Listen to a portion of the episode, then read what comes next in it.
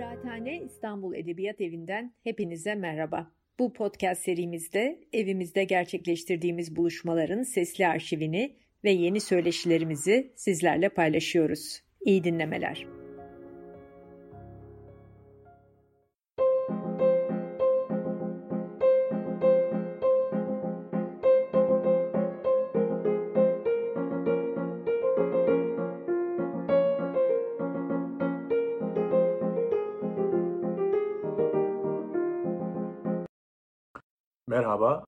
Ne Mutlu Eşitim diyene konferanslar serisinin bu bölümünde Kürtlerin eşitlik arayışı ve milliyetçilik ilişkisine dair bazı değer, değerlendirmelerde bulunacağım. Bunu yaparken tarihsel bir perspektiften ziyade kavramsal ve kuramsal bir çerçevede konuşacağım.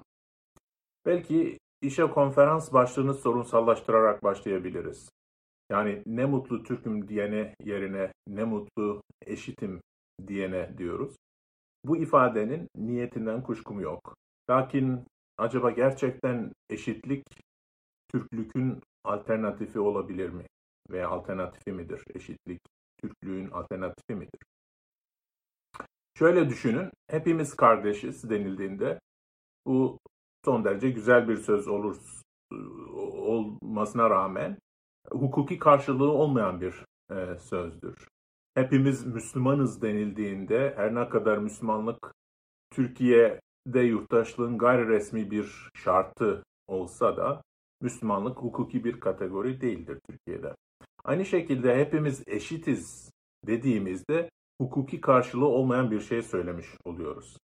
Fakat hepimiz Türküz dediğimizde hukuki bir kategoriden söz etmiş oluyoruz. Çünkü Türkiye'de anayasaya göre vatandaşlık bağı ile bağlı olan herkes Türktür. Zaten eşitliğin temeli de resmi ve hukuki olan bu Türklüktür.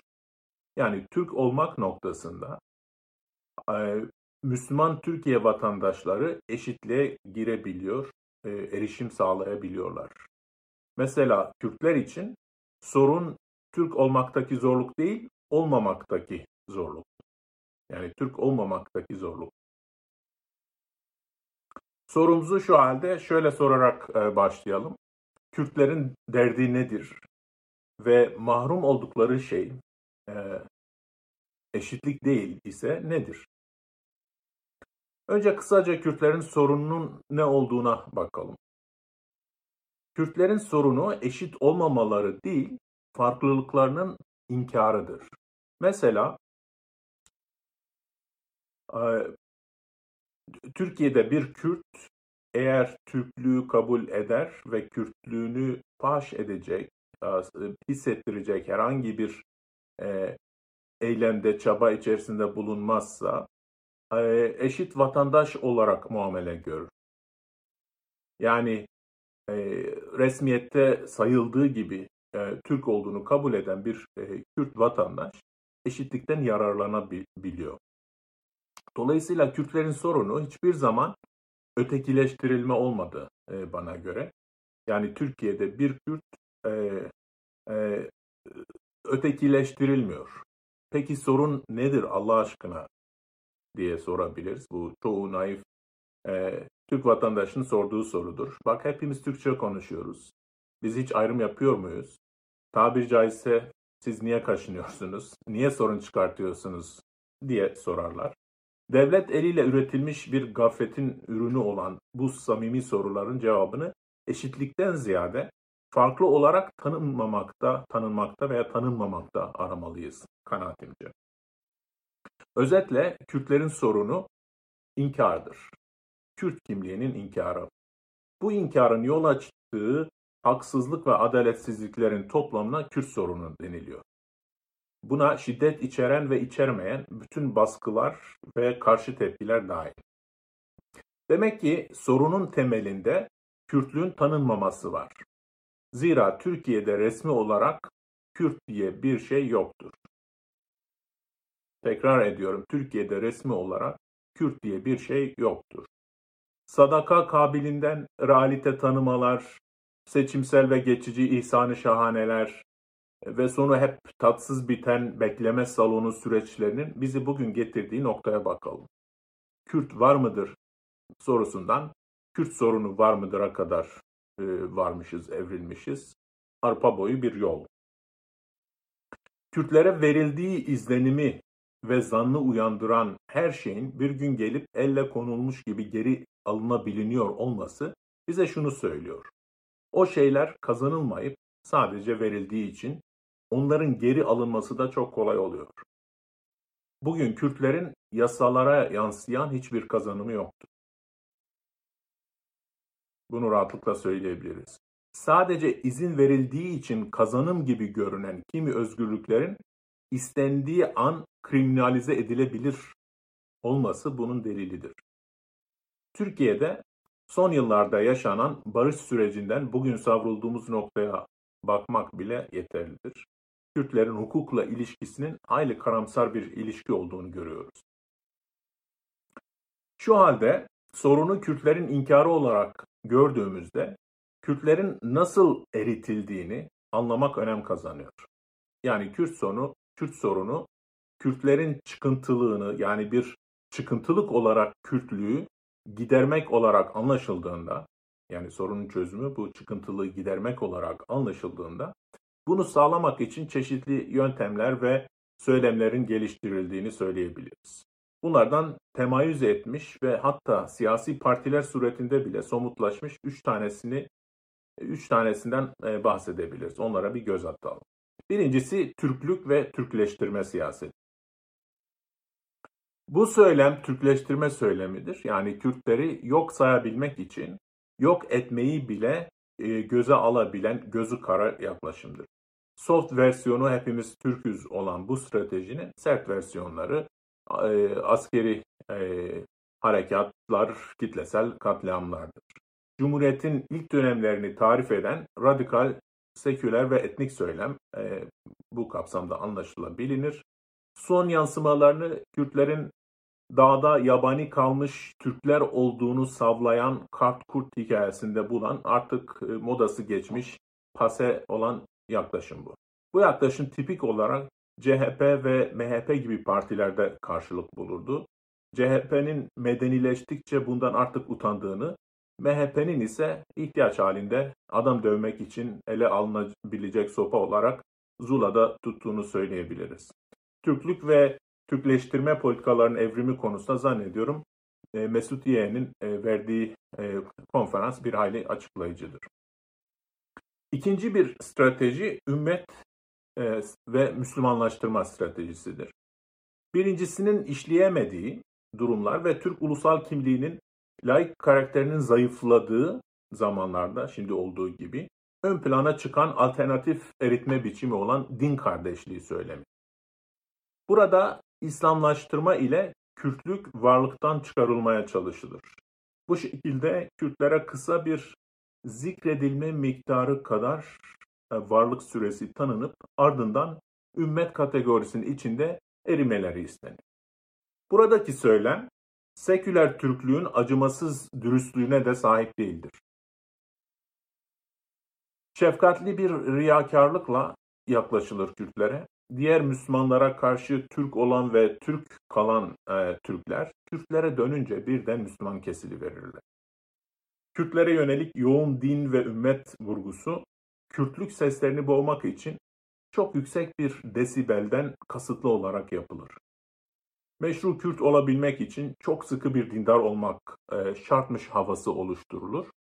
Kürtlerin özgür veya eşit olabilmeleri sanki ancak Müslümanlıkla e, kusursuz olma, Müslümanlıkta kusursuz olmalarıyla mümkünmüş gibi bir hava oluşturulur. Şimdi bir tarafında e, Türklük ile Müslümanlık arasında kurulan özdeşlik var ve bunun en e, belki de meşhur formülasyonunu İsmet Özel gibi figürlerde görüyoruz. Öbür tarafta Kürtlük ile Müslümanlık arasında ısrarla kurulmaya çalışılan e, özdeşlik e, var. E, bu ikisi birden Kürtlüğü İslam'ı temsil eden Türklük karşısında teslim olmaya zorlayan bir e, yaklaşım mı oluşturuyor bu ikisi bir arada. Ee, bu yaklaşımın çeşitli e, şeyleri var, e, uzantıları veya yansımaları var. Bunlardan bir tanesi Kürt olan her şeyi İslamileştirme e, şeklinde tezahür ediyor. E, mesela Urfa, Kürt illeri e, Kürt olmama için İslamlaştırılır. Mesela Urfa peygamberler şehridir. Diyarbakır sahabeler şehridir. E, Kürtçe dili ancak Kürtçe Kur'an tercümesi bağlamında meşruiyet e, bulabiliyor vesaire. Kabul etmek gerekir ki dindar Kürtler bu tarz bir strateji karşısında bir hayli savunmasızdır. Çünkü Kürt kimliğinde ısrar e, çeşitli şekillerde kriminalize edilir. Ümmete ihanet, e, din kardeşliğine riayet etmemek, İslam düşmanlarıyla işbirliği yapmak, e, İslam'ın yasakladığı asabiyet ve kavmiyette, kavmiyetçiliğe teslim olmak gibi. Gelelim üçüncü stratejiye. Bu da halklar, insanlaştırma veya Türkiye'lilik stratejisi. Devlet Kürtlüğü inkar ettikçe Kürtlerin Kürt olmanın ağırlığı karşısında yöneldiği çeşitli evrenselci ideolojiler var. Bunlar sadece Soğuk Savaş'ın o pratik koşulları açısından değil, Kürtlerin Türklerle ilişkisindeki nispi dezavantajlı konumları açısından da cazip olan ideolojilerdir.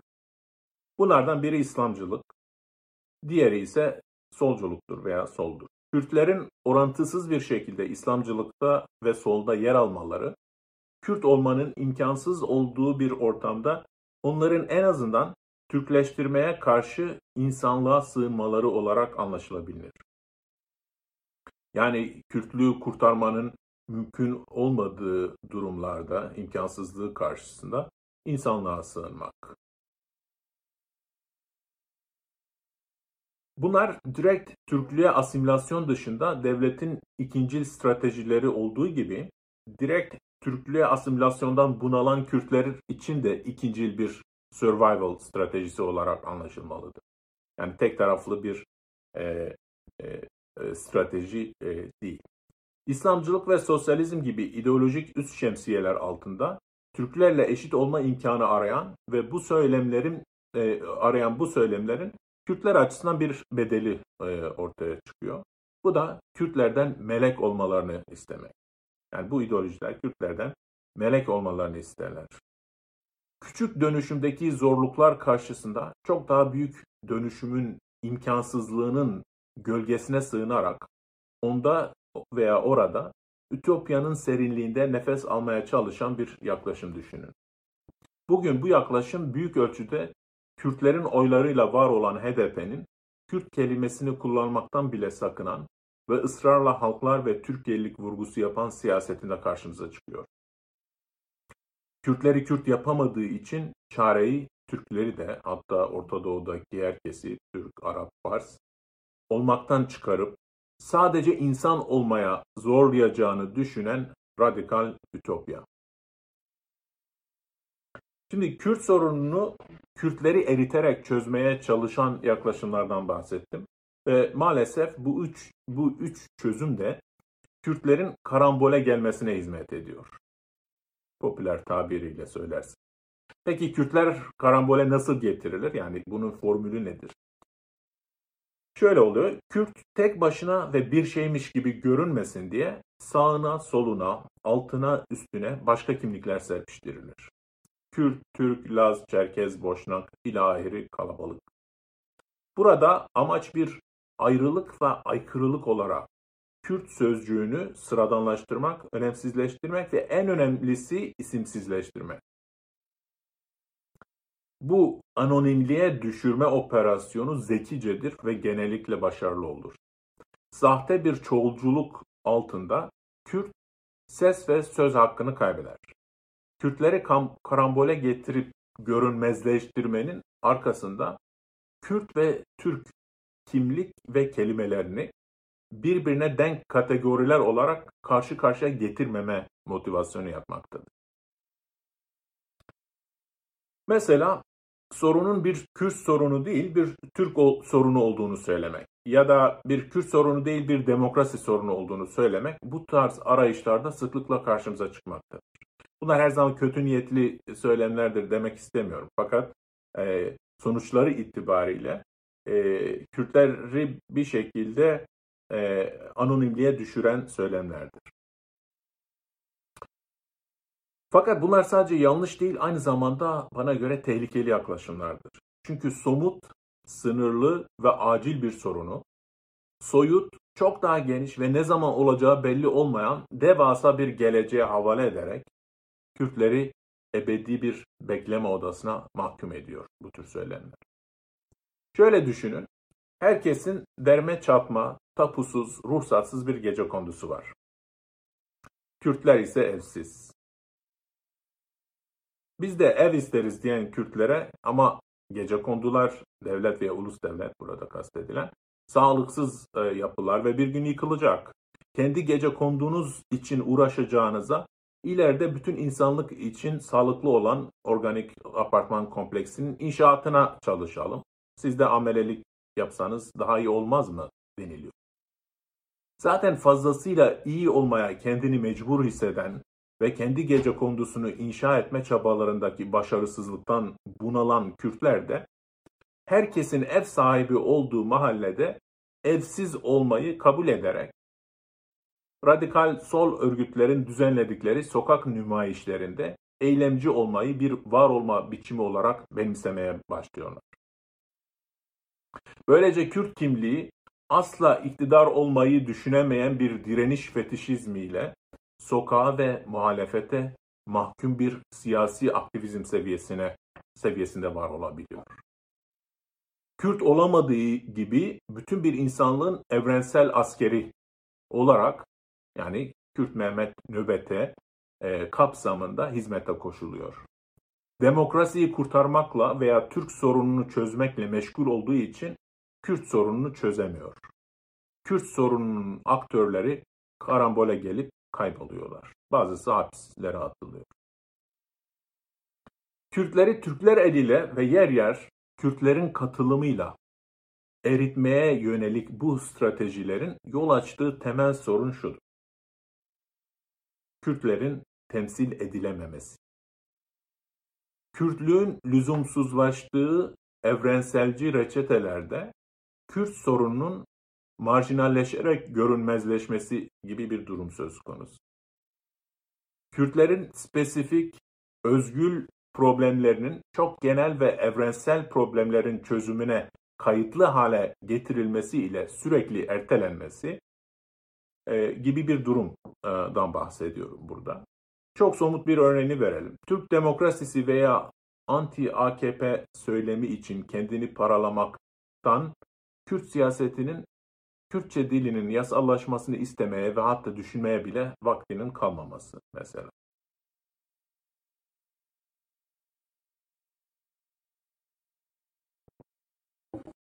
Evet, sorunun kendisi Kürtlerin görünmezleştirilip nötralize edilmesiyken çözüm önerilerinin Kürtlere önerdiği şey çoğunlukla ideal bir gelecekte tüm insanlığın kurtuluşu olarak karşımıza çıkıyor.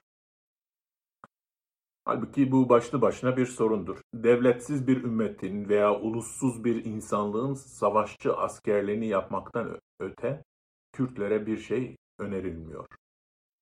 Özetle Kürtler, İslamcı Kürtler ümmeti, solcu Kürtler de insanlığı veya Türkiye'yi kurtarmaya çalışırken sıra bekleme odasındaki Kürtlere pek gelmiyor. Kendisi için bir şey, kendisi için bir şey istemenin netliği ve haklılığı terk edilip hem kendisi hem de kendisinden daha güçlü olan muhatabının değişmesini isteyen ütopik bir radikalliğin sürüncemesine teslim ediliyor. Kürt sorunu. Özetle Kürtlerin yerelliğe uğramadan evrenselliğe girmesi isteniyor.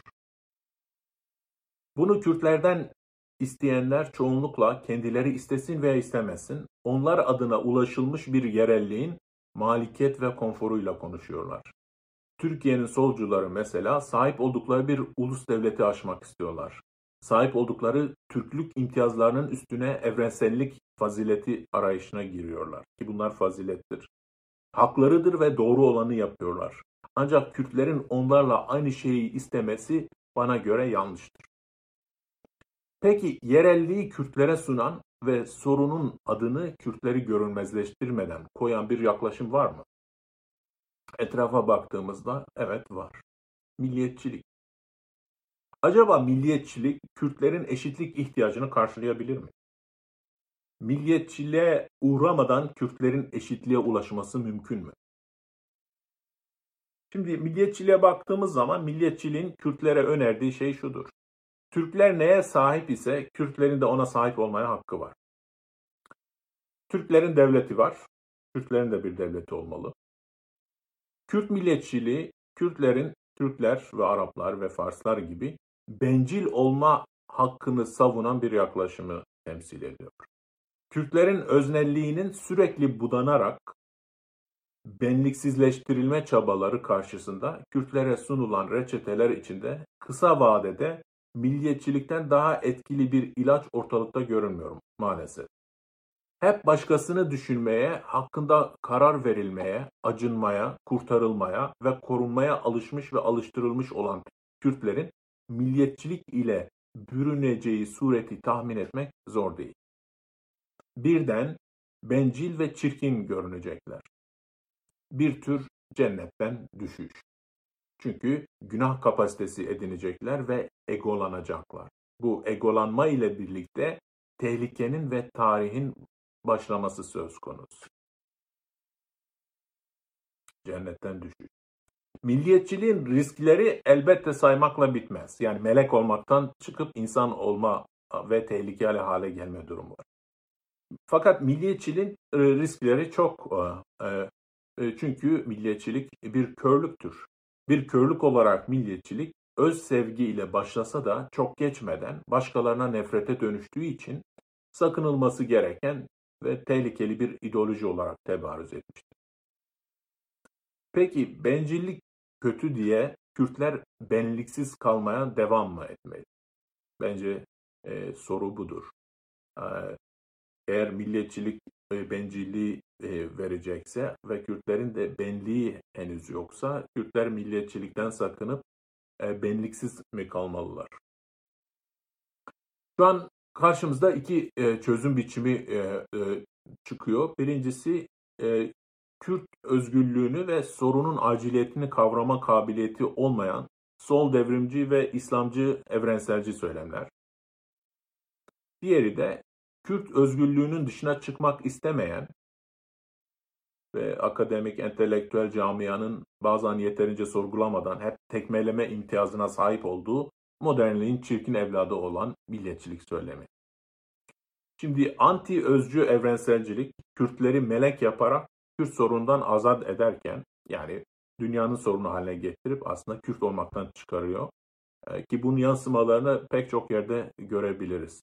E, şu anda e, PKK'nın isminde Kürdistan durması bile bir e, maziden bir kalıntı olarak görülüyor. HDP'nin söylemde Kürtlüğün kaybolması, e, Rojava'nın artık Rojava bile e, olarak adlandırılmayıp Kuzey Suriye olarak tanımlanması gibi e, şeylere baktığımız zaman e, e, Kürt e, kavramının kelimesinin e, şeyden e, leksikondan çıktığını görüyoruz Kürt, Kürt siyaseti açısından. Bu evrenselci ideoloji arayışlarının yol açtığı bir durum olarak bunu tabii ki dile getiriyor. Öbür tarafta özcü milliyetçilik ise Kürtleri başkalarının işleme lüksüne sahip olduğu ulus devlet suçuna bulaştırarak onları yoldan çıkaracak ve e, kötülük kaynağı haline getirecek gibi görünüyor. Bu böyle bir anlayış var. Büyük ölçüde e, e, kabul gören anlayış. E, ki yanlış da değil bu. E, iki yaklaşım böyle tarif etmekte bir sakınca yok. Biri çok havada kalırken diğeri yerinden kıpırdamayacak kadar kendi kendine saplanmış görünüyor.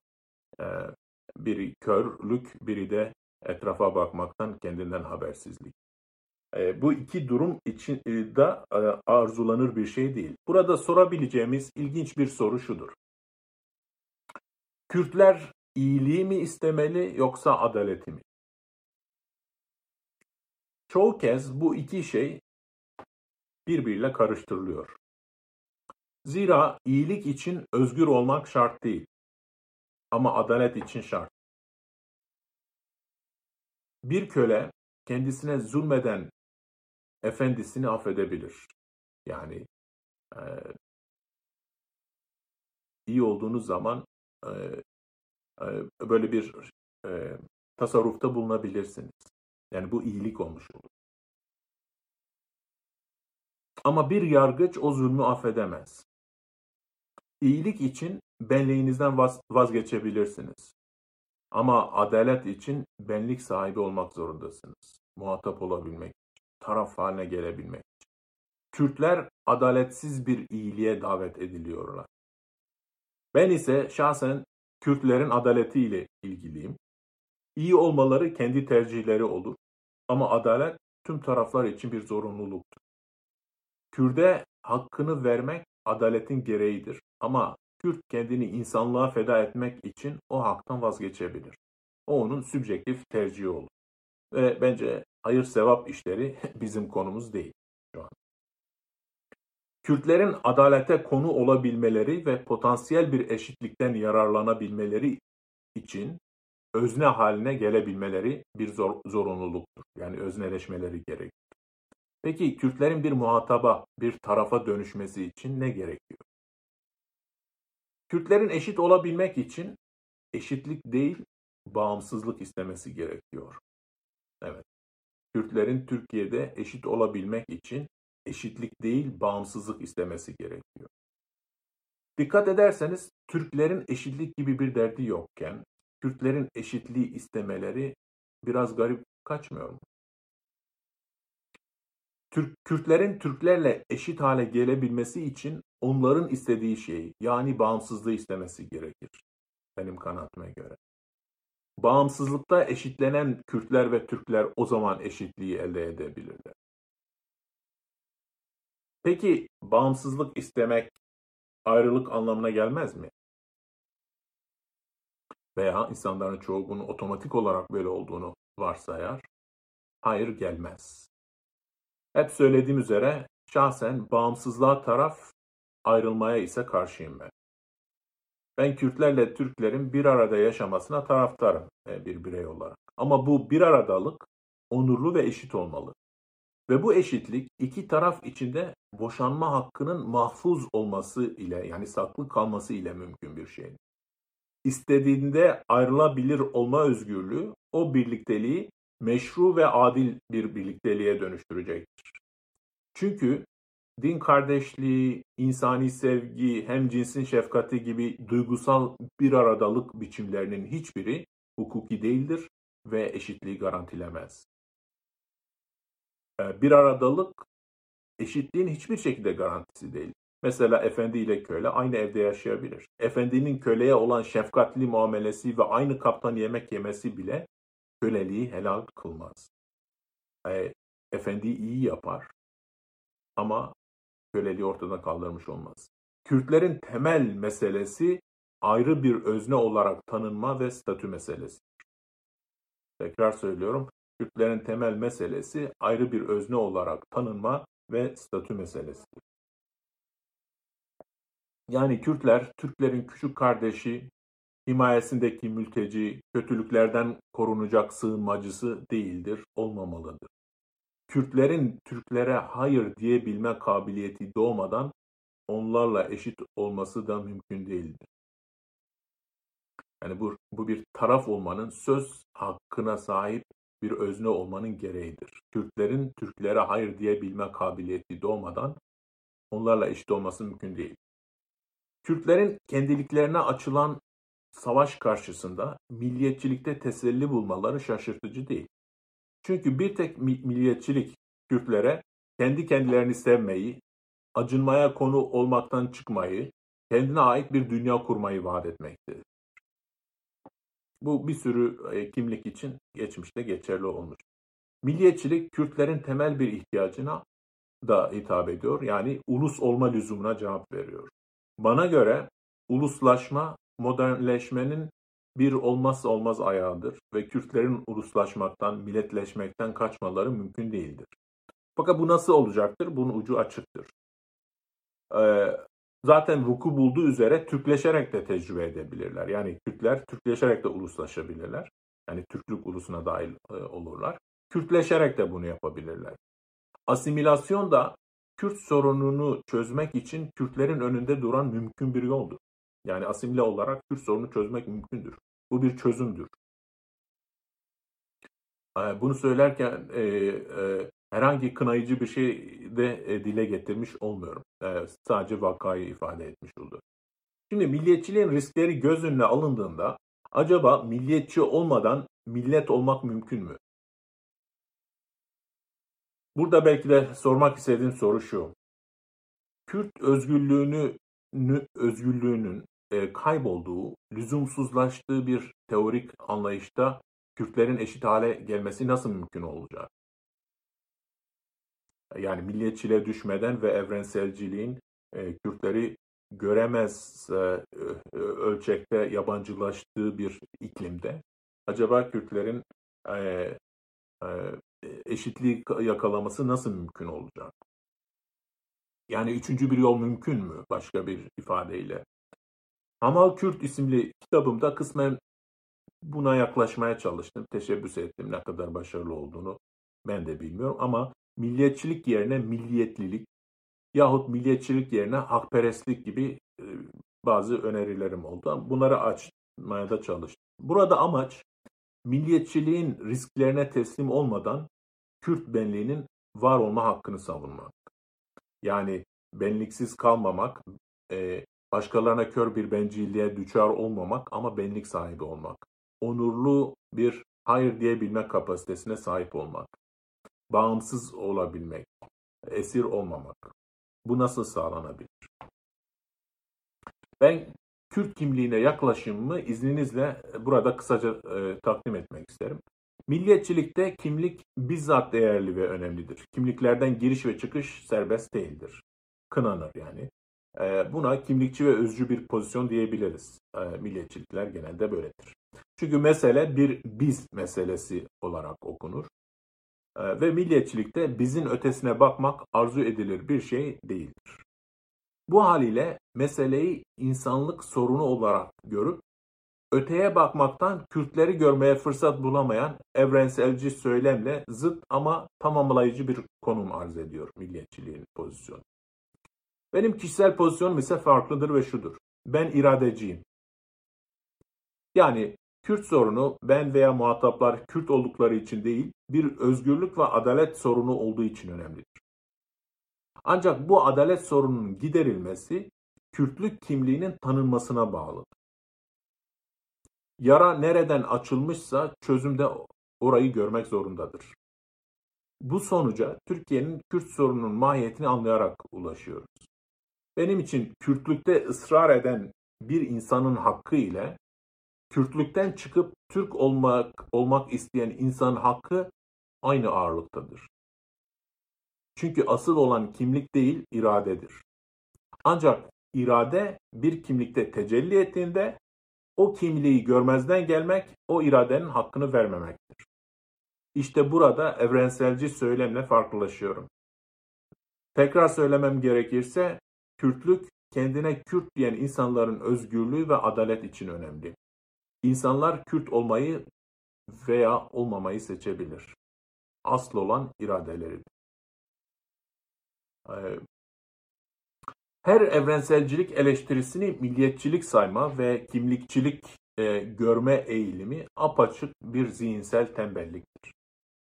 Evrenselci, kitabi ve ezber reçetelerin Kürt toplumuna büyük bir maliyeti olmuştur. Ee, bunun bir sürü boyutu e, var. Sadece bir tanesini e, söyleyeyim. Bugün eline kitap değmeyen Türk Türkiye Devlet Başkanı ile kitaplardan başını kaldıramayan hegemonik Kürt silahlı örgüt ve siyasi hareketin hareketinin liderinin düşünme biçimlerine bir dikkat edelim. Biri tarih yaparken eylemleriyle ve hiçbir kitap okumadan, diğeri başkalarının ürettiği fantastik teorilerden kolaj yapmak suretiyle akademik rüştünü lisans seviyesindeki kompozisyonlarla ispat etmeye çalışıyor. Muhtaç bir Kürt milletinin acil temel haklarında ilerleme kat edip kazanıp kazanım elde etmek yerine dünya ilerici sol elitinin nazarında küçük bir alkış alabilmek için Kürt gençlerinin hayatlarını dağ başlarında ve kent merkezlerinde heder etmekten çekinmiyor e, böyle bir liderlik. hem dünyanın en ilerici demokratı olmayı hem de terörist yaftasından kurtulmamayı başarabiliyor nedense Kürt siyasi hareketinin e, başındakiler. Sahte evrenselciliğin, evrenselciliğin Kürtlere zaman ve enerji kaybı yaşattığı ve buna tepki olarak Kürtlerin Kürt siyasetinden ciddi ölçüde soğuduğu, kısmen de milliyetçilik gibi arayışlara yöneldiği bir dönemdeyiz. Kürtlerin temel ihtiyaçlarına yabancılaşmış ve onları temsil etme kabiliyetini gittikçe daha da kaybeden bir Kürt siyasetinin eleştirel bir şekilde yeniden düşünmeye ihtiyacı var. Türkiye'lilik adı altında hiçbir yere ait olamayan, Türk sorunu, Türk soru, Türkiye sorunu diyerek Kürt sorununu çözmekten uzaklaşan bir tecrübenin ardından taze bir sorgulamaya ihtiyaç var e, bence. Bu sorgulamanın ayaklarının yerde olması gerekiyor. Organik ve yerli olması gerekiyor. Burada bir mayına bastığımın farkındayım. Hatta bilerek oradan geçiyorum. Çünkü düşünce coğrafyasında sınır boylarının mayınlanmış olması bir tesadüf değildir. Buradan siyasete, siyasette yer ihtiyacına gelmek istiyorum. Yerlilik ve millilik tuzağına düşmeden elbette. Şimdi siyasetteki yer ihtiyacı çoğu kez yerlilik olarak anlaşılsa da aslında daha ziyade bir yerindelik meselesidir. Siyasetin doğasında yer alan bu problem Aristo'da belaat sorunu ile aynı sorundur. Başka bağlamlarda pratik e, bir hikmet olarak bilinen phronesis'ten bahsediyorum. Belaat sanıldığının aksine güzel söz söyleme sanatı değil, yerinde söz söyleme sanatıdır. Siyasette ve konuşmada güzellik yerindeliktir. Şimdi yerliliği milliyetçilikle özdeşleştirip reddetsek bile yerindeliği reddetme lüksümüz yoktur. Peki bir şeyin yerinde olup olmadığını nasıl anlayacağız? Mesela Nasrettin Hoca'nın ayağı yerinde midir? Malum e, olduğu üzere hocaya sorarlar. Hoca dünyanın merkezi nerededir? Hoca da dünyanın merkezi ayaklarımın altındadır der. Burada karşımıza çıkan önemli bir soru Nasrettin Hoca'nın ayaklarının yerli mi yoksa yerinde mi olduğudur. Dünya yuvarlak olduğu için hoca ayakta olduğu sürece kendisi nerede olursa olsun dünyanın merkezi onun ayaklarının altındadır. Şimdi burada dünyanın yuvarlaklığı pürüzsüz bir evrensel gerçek olarak kabul edildiğinde hoca yerli olmaksızın yerinde olabilen bir pozisyondadır. Yerli olmaksızın yerinde olabilen bir pozisyonda olur eğer dünya pürüzsüz bir yuvarlak ise. Her yerde geçerli olabilecek bir duruşa sahiptir ve o duruşuyla iddiasının doğruluğu arasında bir gerilim doğmaz. Fakat dünyanın pürüzsüz düz bir küre olmayıp çok engebeli bir yüzeyinin olduğunu kabul ettiğimiz an hocanın iddiası problemli hale gelmeye başlar. Hocanın ayaklarının istikameti merkezi ıskalayabileceği için hocanın iddiası yani dünya ayaklarımın altındadır tezi doğru ve isabetli olmaktan çıkar.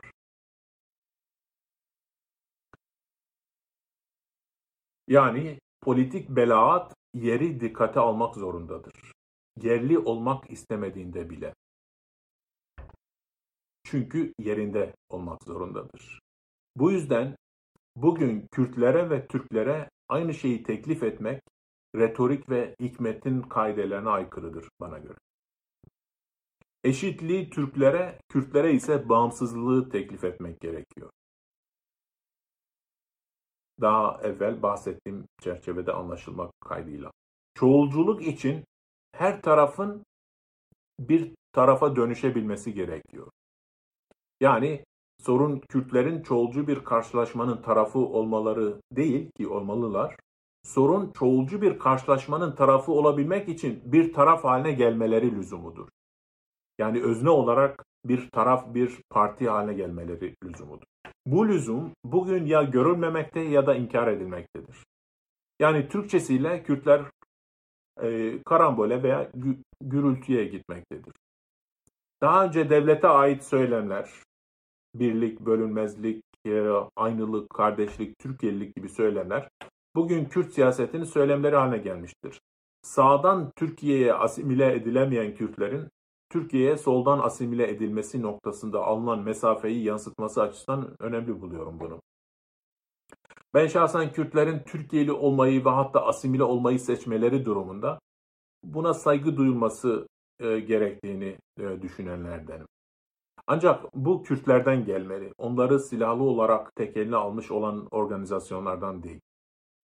Ancak bu tarz bir eklemlen, eklemlenme iştahına ev sahipliği yapan bir siyasi hareket ve silahlı örgütün neden silah bırakmadığı da garip bir muamma olarak e, işin doğrusu karşımızda duruyor. Son olarak e, milliyetçiliğe dair kısa birkaç not düşerek e, bitirmek istiyorum. Yani bütün bir literatüre gir, girmeden biraz kendi e, milliyetçiliğe dair e, anladığım e, ana noktaları vurgulamak istiyorum. Millet nedir mesela? Millet geçmişte var olan bir şey değildir.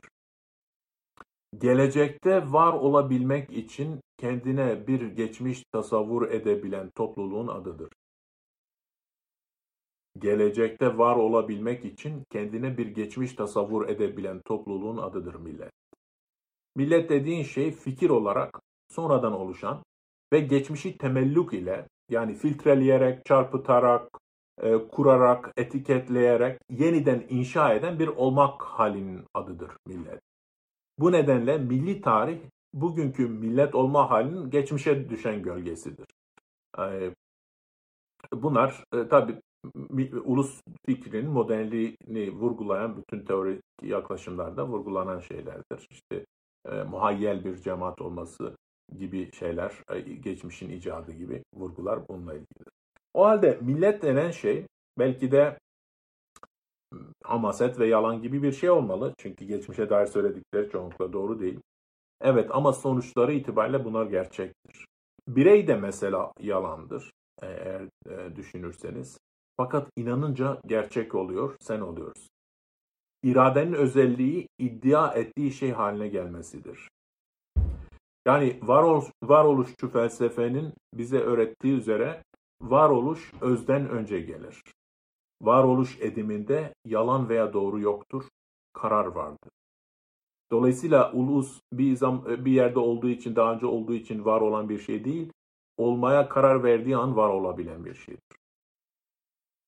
Hakikat her zaman bir şeyin tasviri değildir. E, bir hakikat çeşidi tasvir edilenin ihdasıdır. Yani e, ilk kez ortaya konması. Daha doğrusu tasvire konu olabilecek e, eylemek, yapmak, icat etmeye de hakikat deniyor. İnanınca gerçek olan bir yalan olarak millet, iradenin bir eylemi olarak anlaşılmalıdır. Şimdi milliyetçiliğin özgünlüğü kurduğu geçmişin sahiciliğinde değil, bir geçmiş ihtiyacını doğurmasındadır bana göre. Bir geçmişin olabilmesinin kendisi oldukça radikal yeni bir durumdur. Geleneğin icadında ilginç olan nokta geleneğin icat edilemezliği değil, bilakis icadın yeniliğidir. Ulusun geçmişi hatırlama teşebbüsüyle yaptığı şey nedir diye sorarsanız, var olan bir geçmişi hatırlamaktan ziyade hatırlamayı aktive ederek bir geçmiş icat etmesidir. Yani hatırlamanın mümkün olması burada yeni olan şeydir. Ve e, bunun araçlarının sanayi inkılabıyla vesaire e, e, erişilebilir ve hazır olması e, ulus formunu doğuran süreçleri oluşturuyor. Yani bu haliyle ulusun hafızası bireyin hafızasından daha az dürüst değil. Psikanaliz ihtiyacının doğmasıyla ulusun doğması arasında da benzer bir e, mukayese yapmak mümkün. Bana göre milliyetçiliği en iyi anlayabileceğimiz çerçeve onun politikliğidir. Yani politik bir açıklama ile anlaşılabilir. Bu da iradeyle bağlantılı olarak e, e, düşündüğüm bir e, nokta.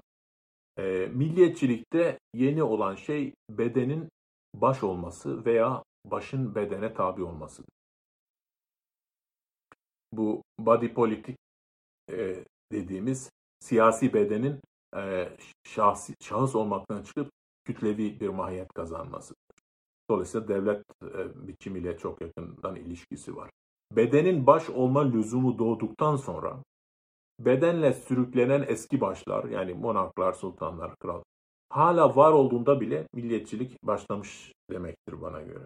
Yani politik olarak bir milliyetçiliği anlamak için Foucault'un e, governmentality e, denilen, Türkçe idari zihniyet olarak çevrilen e, yaklaşımı ile felsefedeki varoluşçu e, yaklaşım existentialism'ın verilerini yani onların e, nasıl diyelim içgörülerini e, cem etmek e, e, gerekir. Bunu yaptığımız zaman milliyetçiliği son talinde iradenin konusu e, bir şey olduğunu görüyoruz ve milliyetçilik iradenin kolektif doğumunun adıdır. Dolayısıyla Marx'ın tabirleriyle konuşursak kendinde sınıf ile kendi için veya kendine sınıf ayrımına class in itself, class for itself diye yapılan ayrıma benzer bir şekilde bir insan grubunun kendi için yani kendine topluluk haline gelmesinden bahsediyoruz. Ulus dediğimiz zaman. Bu ister elitler seviyesinde olsun, ister kitleler seviyesinde olsun. Bu açıdan sınıf ne kadar gerçekse ulus da o kadar gerçektir. Şirket ne kadar gerçek ise millet de o kadar gerçektir. Çünkü bunlar aynı sürecin farklı tezahürleridir e, benim kanaatime göre. Son olarak not etmek gerekir ki ulusun ve hatta devletin bittiği veya aşıldığı düşüncesi son derece egzotik, hoş olmakla birlikte realiteden bağımsız, boş bir fantaziden ibarettir. Acı olan taraf, Kürtlerin eşitlik, enerji ve ümitlerinin e, böyle fantastik beklentilerle harcanıp heder edilmesidir. Hepinize çok teşekkür ediyorum.